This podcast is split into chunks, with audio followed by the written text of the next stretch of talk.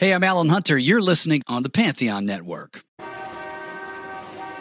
Does picking an outfit have you running a little too fashionably late? We get it. Great taste takes time. That's why Drizly, the number one app for alcohol delivery, has your back with the largest selection of beer, wine, and spirits delivered in under 60 minutes. Convenience never goes out of style. So if you need to spend some extra time in the mirror instead of at the store, download the Drizly app or go to drizly.com. That's D R I Z L Y.com today.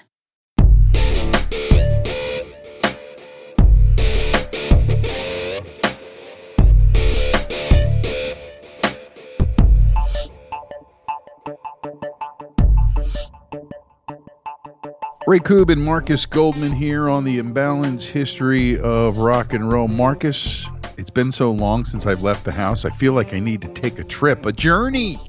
You got your bags packed? This sounds like a journey that you need your bags packed for. It would be, except for I'm not flying anywhere till I get vaccinated. and and our guest this week on the podcast is going to take us on a virtual journey to a place I've always wanted to visit, uh, Northern Africa and the Mediterranean.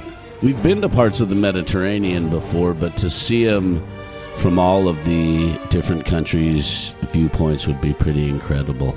Well, I'd love to go back to Greece and I'd love to visit the rest of the Mediterranean, but for now, I think we're going to have to suffice with this virtual journey provided by one Steve Hackett, one of the great progressive rock guitar players of all time. I'll tell you what, you listen to his new album, Under a Mediterranean Sky, with a pair of headphones, you're going to feel like you're lost somewhere in the Mediterranean Sea. And joining us here on the Imbalance History of Rock and Roll, one of the true pioneers of progressive rock guitar, a legend, Steve Hackett. Oh my goodness, I can't believe we're speaking.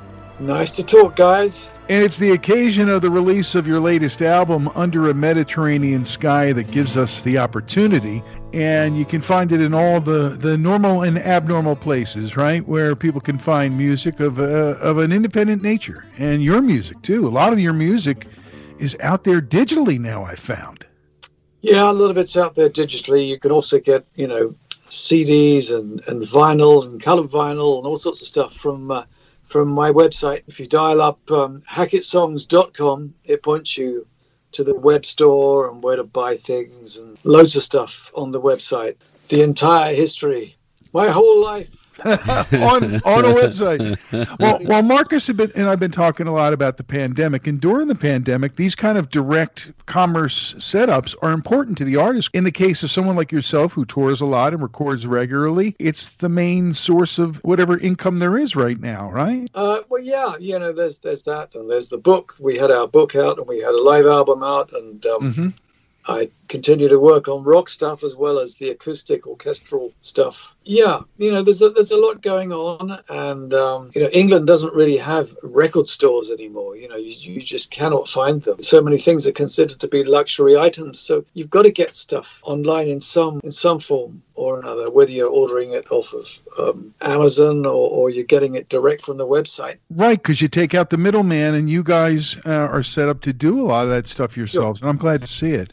So, folks, go to Steve's website, hackettsongs.com, and get Under a Mediterranean Sky because it's just beautiful music, oh, yeah. man. I've been a fan of yours forever. Marcus and I have been listening to it a lot in the last week or two. It's just beautiful songscapes, and you and you do such fine things in there. Uh, yeah, well, uh, we were halfway through an American tour, and uh, everywhere closed down around us. My wife Jo and I, we, we got the last flight back from Philadelphia when we got back, we had some downtime. We had extra time to work on. Got a surround sound mix from Steven Wilson on the live album. Mm. Uh, finished off the book. Got to do a little more on that. Um, and then the idea of working on Under a Mediterranean Sky came in. It was largely suggested by my wife. She knew that I wanted to do an acoustic album. We had an orchestra lined up and everything, but we just couldn't work face to face with people. So we had to do a lot of remote stuff. Uh, but it's come out really, really well. It's sort of landscape descriptions of various places around the Mediterranean. So it's a kind of virtual journey for all of us. You can't even go outside your front door at the moment without danger of, of um, killing yourself or someone else. Right. And um, I, am personally going to get my vaccine tomorrow. Yes. Good. That's me. I, I get that. So I'm. A, it's my age bracket that gets Mhm. gets uh, vaccinated uh, tomorrow. I'll let you know how it goes, guys. You know, I'm uh, I'm looking forward to that. Gradually, this thing is getting rolled out. Gradually, we will get back to work. So it still feels gradual there, the way Yeah. it feels uh, slowed here. yes. So it's not just here where, where it's not rolling out the way we all want it to. I think it's going even slower in Europe. It seems to be Wow. going quite quite well in Britain because of the development of the AstraZeneca Mhm. one. Right. But then you know, there's a whole bunch of others that have, have come up that are waiting to get. Um, I gather you guys in the states have come up with something which uh, is supposed to be Johnson and Johnson, I believe, is supposed to have 100%. Uh, let's hope that works for you guys and um, and the rest of us. I mean, I'll I'll basically take anything Yeah. at this point. No. It's like the 70s all over again. Oh yes, yes, give me a pill. That's right. Where did that go? but no, I was. Mainlining in the eyeball, you know. Yeah. I was actually reading about the Johnson and Johnson vaccine today, and they said the first dose is pulling about 62% efficacy, and they're saying though that it's doing well against with the uh, British strain, the South African strain, and they're Yeah, hoping yeah. that Oh, it shows God, positive results with the uh, Brazilian strain as well. So who knows? But they've shown good success with one dose. Yeah, well, you know, then we can get back to normal living, of course, which is uh, We're the close. desired Yeah. effect, and we can start traveling. And um, uh, the airline industry taking such a hit, of course, you know, hit. all of that. It's uh, what it, what industry isn't at this point in time. No But music goes on, the songs go on, playing goes on. I I, I play a lot every day, both Mhm. acoustic and electric. It's it's great to be doing that. So it's been a very productive time for some of us over here. Uh, those who are, who are able to. It's been interesting. It, it, it hasn't been boring this this lockdown for us. It's just been uh, there's been a lot more music, kind of a, a bit of a, of a research facility going on because you have more time. We're not distracted by gigs. Much as I love doing gigs shows, it's a different emphasis. So um, Go ahead, Marcus. Do you think it'll be 2022 before you realistically get back out on the road? Well, I'm hoping to get back on the road uh, uh, this year. Uh, there are things that have been booked, there are things that have been rescheduled. Uh, I, I'm basically saying, you know, when the world is open for business, we're open for business. So um, uh, nobody really knows with complete conviction. Uh, you can talk to the doomsday kind of um, predictions, you know what I mean? The doom Yes. rock predictions say, oh, it's never going to be the same again, we're all going to die. But I prefer to think that we'll get out there pretty soon, you know. Well, I think a lot of people need to, Steve, and it sounds like you and Jo uh, have a lot of uh, good plans in place. Uh, Yeah. uh, I mean, I wouldn't have thought to go home after locking down in the pandemic and putting together a, a virtual fantasy trip to Northern Africa to explore, but there you are, and that's the way. That's the difference between the everyday person and the walking through the world and a musician who finds inspiration in different ways from different places. Uh, having listened to the album, I'm even more blown away by it, especially songs like Sirocco about the winds that blow off the Yeah. northern end of Africa into Yeah. warming the Mediterranean, basically. And Sure. I could feel it, right, Marcus? We were talking about. I could feel the song. Oh, yeah. I could feel the wind and the warmth. if there's a favorite track of the album, that's probably it. We had a trip to to Egypt, and we we we drove from one end to the other. We went from Cairo to Aswan. And we came back along the Nile, which is so beautiful and unspoiled. It's it's quite quite lovely, and you stop at various places and see the sights, and it stays with you forever. I mean. One of our tour guides, we turned up at this uh, amazing temple. And he said, "How long do you need?" About half an hour. I said, "A lifetime would be too short. It's so beautiful to look at." Uh, but I, but I had my notepad out the whole time when we were in Egypt. Um, it's just uh, amazing. The, the desert, the desert is amazing. We've been to Jordan. We've been to Petra. Uh, we visited so many places uh, of Morocco, other parts of, of Jordan, Wadi Rum, with where the Bedouin are, and um, Mm. Lawrence of Arabia had a house there, and we saw the ruins of that.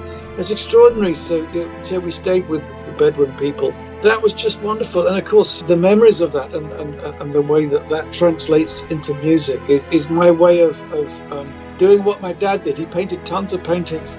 Very good landscape painter, amongst other things. So my my version of doing that is with music, a kind of soundtrack to that or to those those journeys. You know, we've had our Indiana Jones experiences, but that's, that's been, and, and, and, and you know, it's it's much better to to be there in person. Uh, so yeah, it, it, it was um, amazing. The, the, Mediterranean is an extraordinary place, uh, and we tried to characterize each track so that it belonged to a certain region. So we have a Spanish-sounding track, Andalusia, which is Andalusian heart, right. uh, place where the gypsies are. I've seen them playing in the caves, and I was learning some moves off them on the guitar. wow. Not the dancing that'll follow another lifetime. Just, uh, just amazing, uh, amazing. It's it's the home of, of the guitar, of the hot flamenco guitar. It's it's gorgeous that region. So we moved on. We we did something that was more Greek inspired and, and Turkish. We did uh, the Memory of Myth, which my wife Jo wrote the uh, the melody for on um, the one that st- kicks off with with unaccompanied violin. It's a lovely lovely melody that Roger King orchestrated for us. So I did some improvisation on that, and Roger kicked in with an orchestration of Jo's melody with the incredible harmonies that, that wow. went with it. It's very beautiful sounding. There's a Turkish track which had a couple of guys on, one from Azerbaijan and one from Armenia. Now, those two countries were at war with each other as I was putting this thing together. Uh, but, you know, art does something and music does something that politicians fail to do or are unwilling to do. You know, music brings people together. Yeah. And so I'm, I'm proud of that. You know, we had the duduk from Armenia, we had the tar from Azerbaijan, and it's all on that Turkish track, which is the um, the dervish and the jinn. We'd seen whirling dervishes when we were in Egypt a couple of times, and it's amazing. That's amazing to watch. the most amazing dancing you can possibly see. You know, I was going to ask you about your approach to going local, but you just told me everything about how you get down with the people and travel in. And it seems like you get the most out of taking trips and really getting down to the root of the place and not just doing the tourist stuff. And it's yeah. amazing that you get to do that, man. Certain things happened. I, I picked up instruments along the way. Um, we exactly. had the, Ara- the, Arabian oud, the fretless lute. I can play it after a fashion, but it's it's, it's very difficult to tune. And um, uh, so I, I, I, play a little bit of that. It, it's a, it's a subtly different sound from the guitar, but it's another stringed instrument. And then there's the um, there's a Peruvian instrument called the charango, uh, which I, I, was given by, by friends in, in when I was visiting Peru, I think for the first time, and uh, that was extraordinary. Um, and it sounds a little bit like a mandolin if you play it in a certain way, or a bit like a bouzouki. So we used it on mm. the hmm. Greek track. Yeah, a great sounding instrument. You hear it on the beginning of, I'll tell you what track, Simon and Garfunkel, um, the El Condor Paso. Okay. Oh, yes. That, you know, the beginning of that, which sounds yeah. very much like the sound of rainforests, a sort of shimmering thing. Okay. You can play it in that style or single notes, which uh, which I did with a with a plectrum. Most of the time, I use the nails. There's the nails, very short. I will attest to the fact that they're pretty short for a guy who uses the nails scratch your eyes out with these. uh, my, my thumbnail's a little bit bigger. Uh, oh yeah, I see. Oh, I see. Wow. Oh God, yeah, the pinky. Is that, yeah, is that the, for the is that for the flamenco strum? Yes. Yeah. wow. yeah. Steve, you're just an amazing source of uh, understanding and knowledge about stuff and music. I'm just enjoying listening to just how you were you tell your tale of of going to Egypt and all the places that that trip took you to. The album conveys that that feeling that you're giving to us. That's why I found it to be so captivating. On first listen, I'm, I'm listening through the songs, all of them. They just, oh, Mdina is a beautiful song, but it feels like a Steve Hackett song. It's, it feels like you, even though it's in all that you play in all these different forms. And and I, I noticed that you seem to be able to switch between them to switch between the cl- more classical feel and the rock stuff and the instrumental and the vocal stuff. You you just kind of through your career over the last several years you've just kind of move where it feels right. Is is that a fair assessment? A couple of fans said to me they thought I was a bit like a character actor. Years ago, someone said you're a bit like Gene Hackman, you know, um, showing up in different roles. They they said, oh, you know you know the film's going to be good, but you don't know how good it's going to be. And uh, I thought that was a very nice thing for people to say, you know, in terms of you know, future albums. And um, other people said that it was a kind of pan genre approach going across all the styles. So over time, things started to change. I started to do occasional acoustic tracks while I was still with Genesis, and there was a mm-hmm. big emphasis on acoustic guitar stuff, uh, whether that was 12 string or 6 string steel.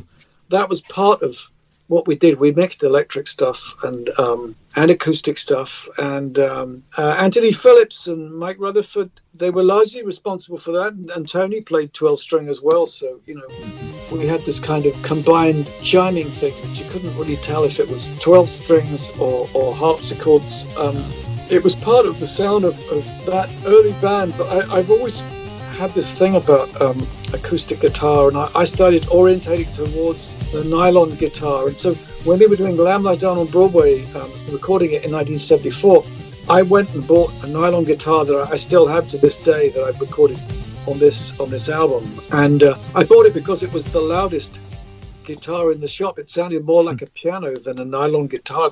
This mm. thing's got great projection, huge depth, and uh, it was a, a, Japanese guitar, a Yairi. Uh, I, I, tune it in strange ways. On this album, I've got my sort of uh, what I'm calling my Hemingway tuning, which is, um, you know, the uh, Death in the Afternoon tuning, and the one that where mm. whatever you play on it sounds Spanish. All those dissonant chords, so you can play regular shapes, but they'll come out in a very dissonant kind of kind of way. So um, mm. it opens up a lot of possibilities. And the tuning is for people who, who are interested in this. You take the two bass strings down a tone, and the B string you can either leave it where it is for for a G major, or if you take it down a semitone, your second string, then you have got this extraordinary tuning that, as far as I know, no one else uses. But it's a little bit G minory. It's very good for Arabic stuff. It can be great for Russian sounding stuff. And it can also be great for jazz chords. So here we come with those flattened 13ths and all that Man, you know, Steve, can you see all everything you're saying? I love it, but you know, everything yeah. you're saying is going. I know there's people who are out there listening, going, "It's going right over my head," because this is the stuff that I could never grasp that you guys just get, and it, that's what blows my mind, and, and it makes me, well, I guess, respect musicians more. Don't you think, Marcus? Because of what you guys do we keep it coming. I, I, guess you know I was self-taught, and I and I just think I don't have a lot of musical theory. It's it's all practice, really. I decided to make my own mistakes and make my own discoveries on the guitar, which meant that I came up with tapping in '71 with Genesis on on that first album I did with them with Phil Collins, which was Nursery Cryme. So you can hear it mm-hmm. on um, on several tracks on that. Um, that was great fun to do, but there's there's a lot more techniques, and just because it's acoustic guitar these days, there's a lot of techniques you can do with with the nylon guitar that make that pretty much unrecognizable as an acoustic instrument. You know, um, there's a lot of stuff you can do, and I'm just scratching the surface of it even now. I think there's so much more you can do beyond the classical, beyond the flamenco. Such an interesting cat. And when we come back, we will go beyond flamenco. But first, we must pull into port, refill with a pint from Crooked Eye. There's always a lot going on at Crooked Eye Brewery, right there in the heart of Hatboro, York, and Montgomery. A great place to go and get the finest brews in the Philadelphia area, right, Marcus? Yes, they are. And if you like a dark beer, this is the season for something like their Black Eyed mm-hmm. Stout. Fantastic. My favorite of all their beers, even though I've tried many of them. Go right into the brew pub right there in the heart of Hatboro and see what's on the board. Take a taste of the stout or anything else and uh, take some home with you, even if you're staying for a pint. And the entertainment's coming back too. Tony Washington and the Tuesday Night Blues Jam has been starting to happen again. A lot more more things happening in real time live in the pub and also sent out via the uh, the Facebook page for Crooked Eye Brewery. Live entertainment returning to Crooked Eye as we get closer and closer to full normal resume at some point. And whatever's going on with that, you can find out on their social media, especially on Facebook, Crooked Eye Brewery. A great place, a neighborhood joint, so to speak. Hatboro, you're so lucky because you can just take a walk over anytime and grab a pint of Crooked Eye. I'm jealous. I got to drive.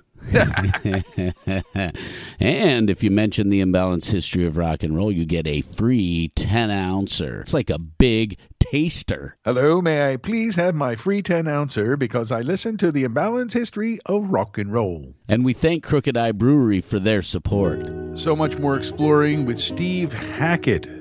He was in Genesis a long time ago, but he's still Steve Hackett of Genesis, right? I mean, he was on all those important records. Yeah. And he's talking about that a little bit in the interview. But here to start the second part of our episode, Steve tells us how a song gets its start. Uh, you just got to sort of experiment. I mean, all music is a shot in the dark. You know, if everyone thinks I'm I'm this big expert, well, all of it starts with a doodle. Nobody knows if a song is going to come off or not. You've got to start with that doodle and you expand on it. If you're lucky, it will lead you into a glorious place. Other other times, I'd say, you know, just tear it up and start again. If that's what it needs, you've got to admit when you're wrong. And I think the devil is in the details. So so much of music is is is salvage jobs. You know, you're working on something and it's really not happening, and then by the addition of or subtraction of detail, you can turn it into something wonderful. Unlike life, where you get one shot at hmm. it, song you can always re-record. Very true. You've been working with Roger King since I think about 2009 out of the tunnel's mouth.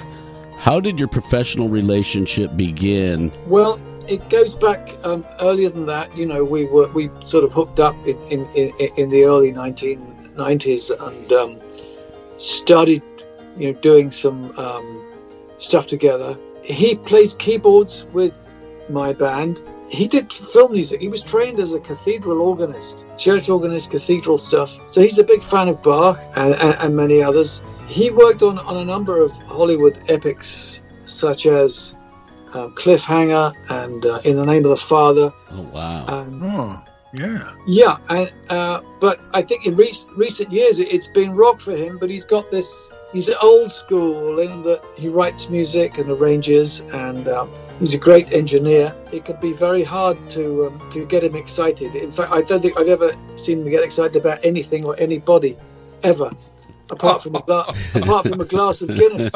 You know, that means- Well, th- that's life. you know, and- and- and- Mother's and- milk.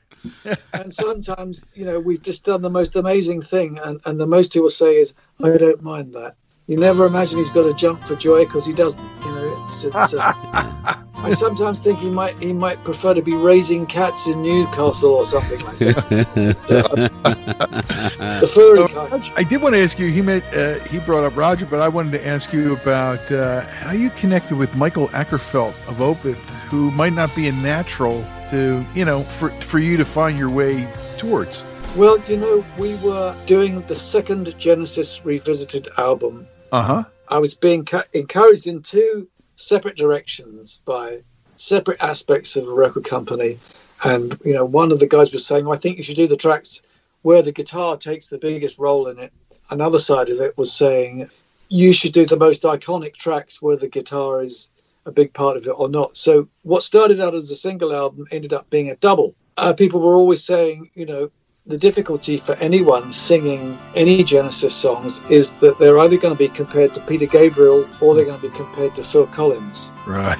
We thought when we did this, well, let's have safety in numbers and have lots of singers on these tracks. So for a re recording of Supper's Ready, for instance, which is nearly half an hour long, we've got five different singers straight off. I actually hadn't met Mikael at that point, but he, he worked remotely for us. And of course, another Swedish guy who was on the album, Nad Sylvan, who sings with our band live. I, S- I, I think the Swedes are taking over the world of progressives. You know, I've worked with, now I've got Jonas Reingold on, on bass, who's um, uh, incredible Swedish, but now lives in Austria. Uh, and of course, I've worked with, with Roine Stolt from time to time. And Roine is a great guitarist, of course, and band leader with the Flower Kings. Uh, extraordinary stuff. The Swedes, you know, seem to um, inhabit the world of progressive stuff. You know, they are they are great musicians. But I think they're very driven, very driven. Maybe it's cold climates. You know, people don't get out much. Now you've played with, with so many incredible musicians in your Yep. long career. Are there any musicians you still want to play with down the line? Well, you know, there's always plans afoot. Uh, I'm discovering people all the time. I mean, I've just been working with a, with a, a, an instrument called the dutar. played by a guy from Tajikistan. What an incredible sounding instrument that is. There's a lot of, it's very percussive.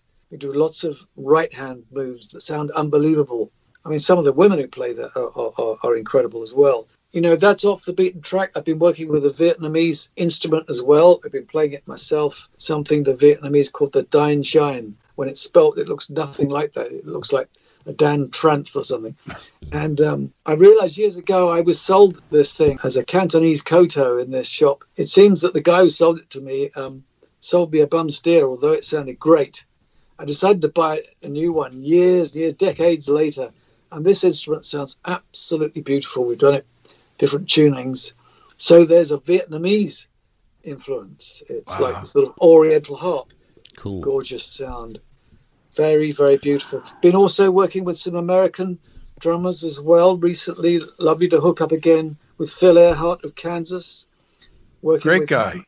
Yes, and also uh, there are there are there are more there are more to come. You know, there's there's the English contingent with Craig Blundell and Nick D'Virgilio in the states, of course, brilliant drummer. Yeah, spoilt for talent, really. It's uh, it's been great working with these extraordinary characters, and and still, you know, I'm working on rock stuff. It's it's not ready yet, but it's nice to be baking the cake. Okay. It seems to feel like almost like there's a dam, and and everybody's got material and intent and places to play and go and things to do and festival. Everybody's got it all sitting there, and it's all being uh, walled up and held back. What kind of a release do you expect once things get rolling in the 21 22 and everybody's out again? Some have predicted a return of the 1920s, the roaring 20s, so to speak, some kind of a response to all this, ironically, yeah. right after the last pandemic of this nature. What do you think about all that? Well, you know, it could be like the 60s all over again. Free love in the streets. Woo! I'm, I'm ready. I just missed it the first time, Steve. I'm ready. yeah, I, I, w- with animals. I mean, whatever. no.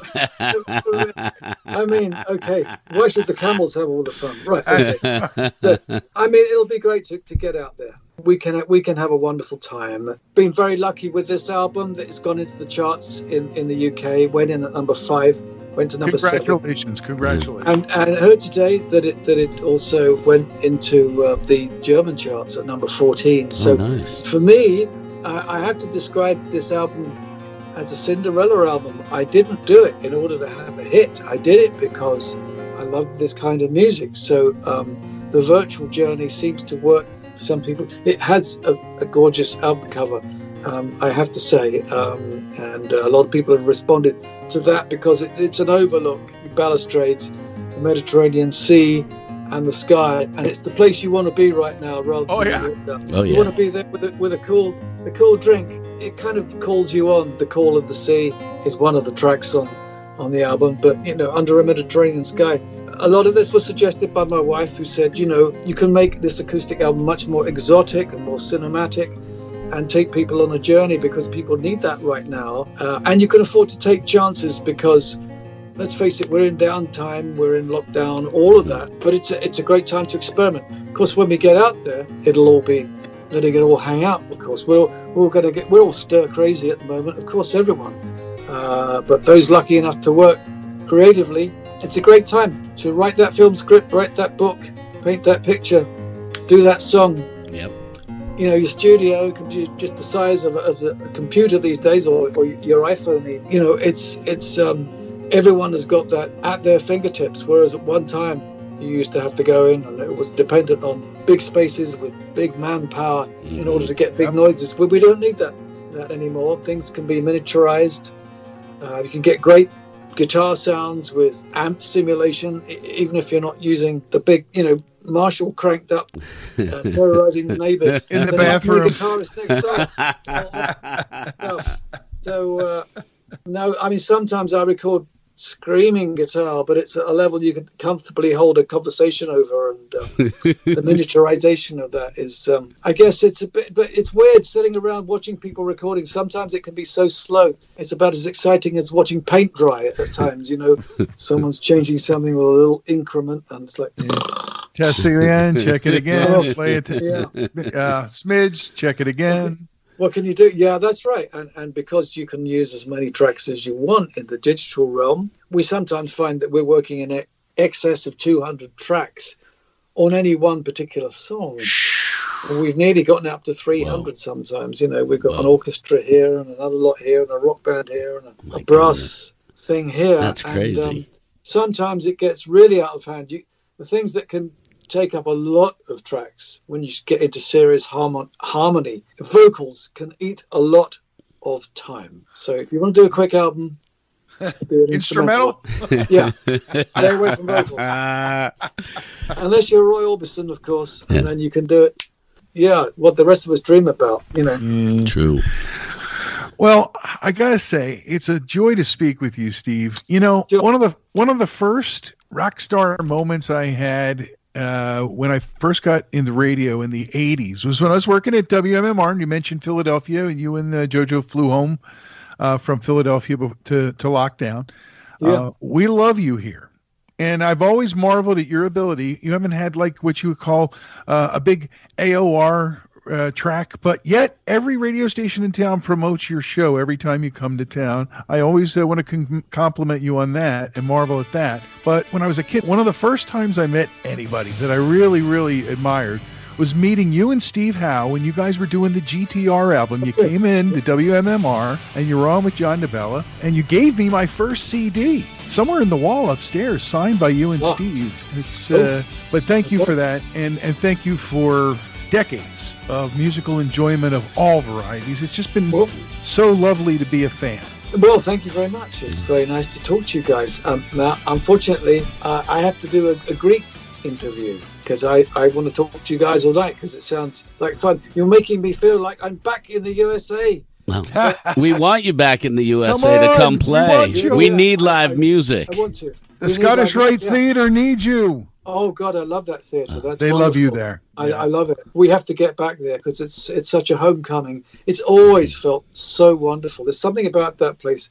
They say it's haunted, but it must be a very friendly ghost because it just feels wonderful every time. The place acts like an amplifier. There are some gigs where it just sounds so live. Yeah, it's uh, it's always a great pleasure to play that.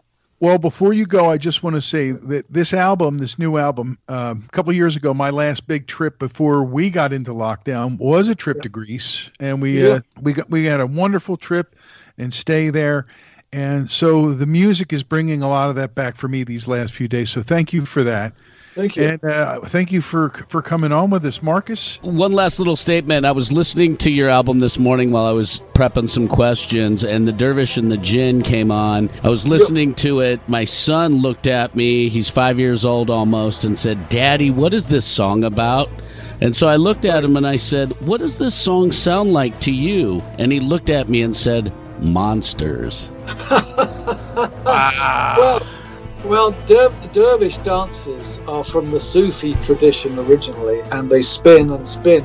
And I've seen them doing, and and you couldn't try this at home, folks, because you would just fall over. So they train for this, and as they dance and whirl around, they transform.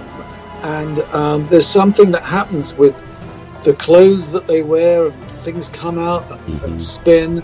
In fact, on the website, there's a um, there's a loop of a little tiny bit of, of that. But um, that same guy, he, he, at one point, they turn off the lights and he's lit up like a whirling Christmas tree. And it, um, it's extraordinary stuff. As I say, they, they transform, and it's supposed to be a, a spiritual thing, and it goes really well with music. So the music gets faster and faster on that one. So I can I can see why how it would to a five year old it might seem very strange because it's it starts in a spooky way with the duduk and then the rhythm starts Yeah. up and it gets bigger and bigger and faster and faster so uh, yeah it's really a sort of turkish a turkish feeling on that one Yeah. um, And- and i play electric guitar on it but it's electric which is not plugged in so it's still acoustic i'm just using the sound the percussion of, of the strings doing it in the kind of uh, with some of those flamenco moves to make it sound uh, you know driven then as an acoustic steel comes out. There's a bit of oud on it. There's some strings, um, uh, and then soprano sax from um, Rob Townsend right at the end, which Mm. takes it into overdrive after the tar and all that that stuff going. So um, yeah, that one's um, kind of soundtracky.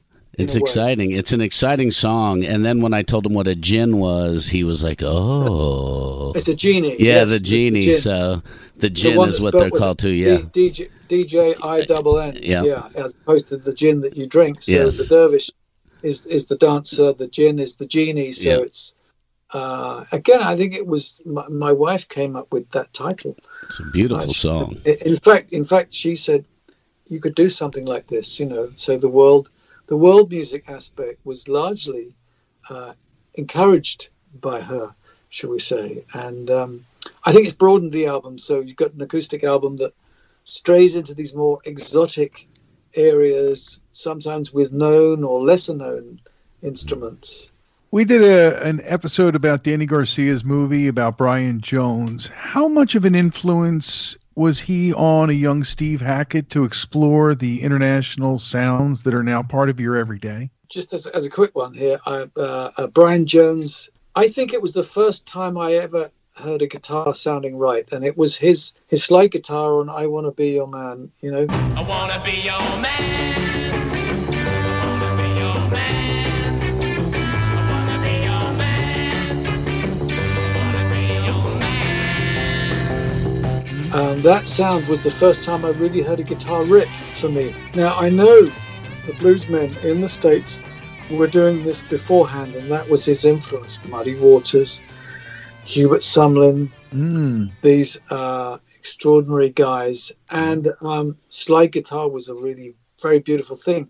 But then uh, Brian, although I never met him, I passed him in the street once or twice because he used to live locally uh, when I was still just a kid. He was a multi instrumentalist, of course, played a whole ton of things, and I absolutely love Paint It Black. I just heard the other day that um, Bill Wyman played bass pedals on that. I had no idea he played bass pedals on that. Would you? You know, We're always learning, man. We are always learning. but that sounds like it's got a hell of a percussion section on it Mhm. Yeah. and all of that.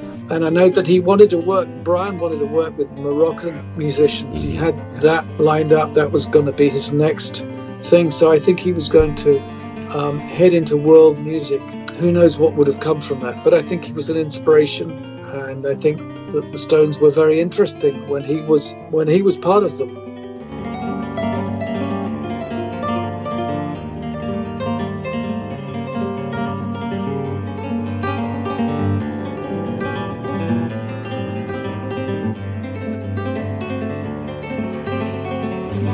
Hackett, our guest here on the Imbalance History of Rock and Roll. You're getting, I see someone waving to you like you've got to go talk to Yeah. the Greeks.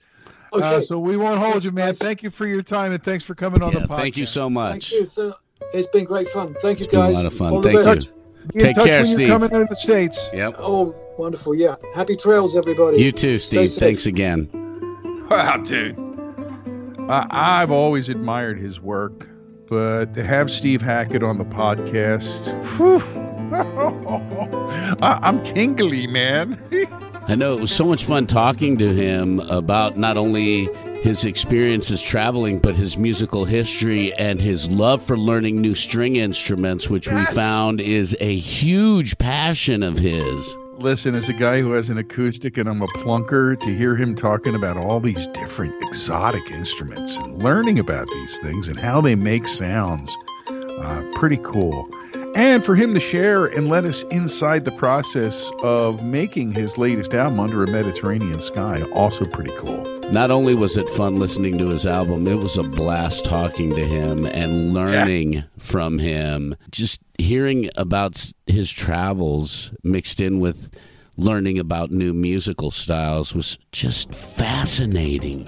Got to thank Hadley Wolfram from Chipster PR for setting up the chat with Steve, done remotely, as everything's been done lately. And uh, we thank Hadley for setting that up. Another fine interview here on the Imbalance History. Well, it's time to go, brother. Um, as always, it's a pleasure to spend time with you. And when we have a guest, it seems to take us both to another level. I kind of elevated there in the middle of this episode. So until the next time we gather, I'm Ray Coob, I'm Marcus Goldman and we present the Imbalance History. of rock and roll.